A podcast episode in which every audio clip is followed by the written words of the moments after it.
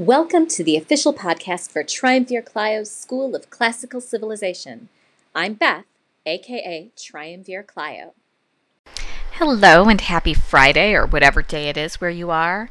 It's Fridays I'm writing this. It will be a Friday when it drops, but that means nothing, especially with as Jeremy Bearimy as time has become this year.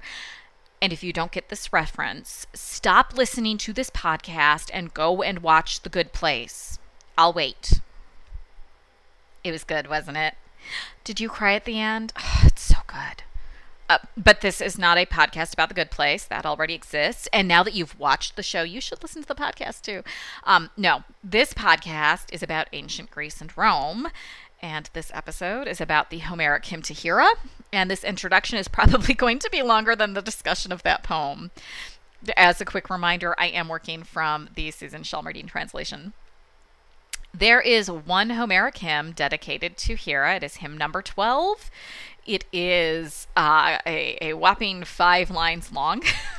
As with most of this collection, its origin is unknown. Um, the poet begins by invoking the goddess. Uh, they mention that her mother is Rhea.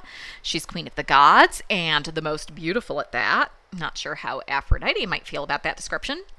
She's Zeus's sister and his wife, because that's how the gods do things.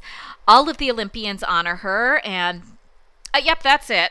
Did I leave out a farewell? no, no, I didn't. There isn't one. Um, that's the one weird thing about it. It has a beginning, but it has no end. Why? Not sure. The end could be lost. It could be part of a longer work that has been lost. It's a mystery. Um, but there we have Homeric hymn number 12, Hymn to Hera.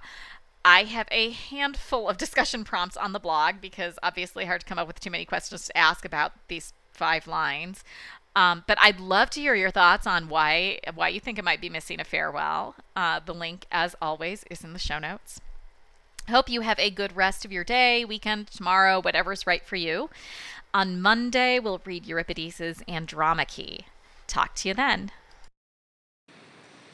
You can join the discussion of this and everything covered in this podcast by following the link in my show notes.